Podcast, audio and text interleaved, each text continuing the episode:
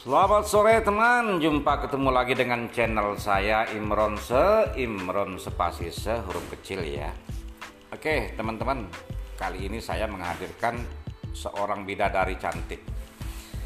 Seorang janda beranak satu dari Kerawang.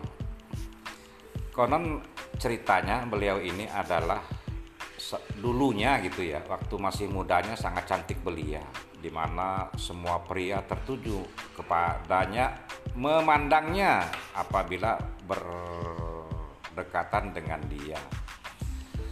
Singkatnya cerita, konon katanya dia dilamar oleh seorang pria yang kaya. Tapi namanya jodoh kita tidak tahu. Hanya seminggu perkawinan mereka, mereka pun berpisah tentunya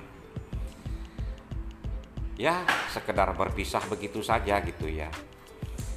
Akhirnya seorang sahabat ini frustasi, patah hati ditinggal sang kekasihnya, sang primadonanya.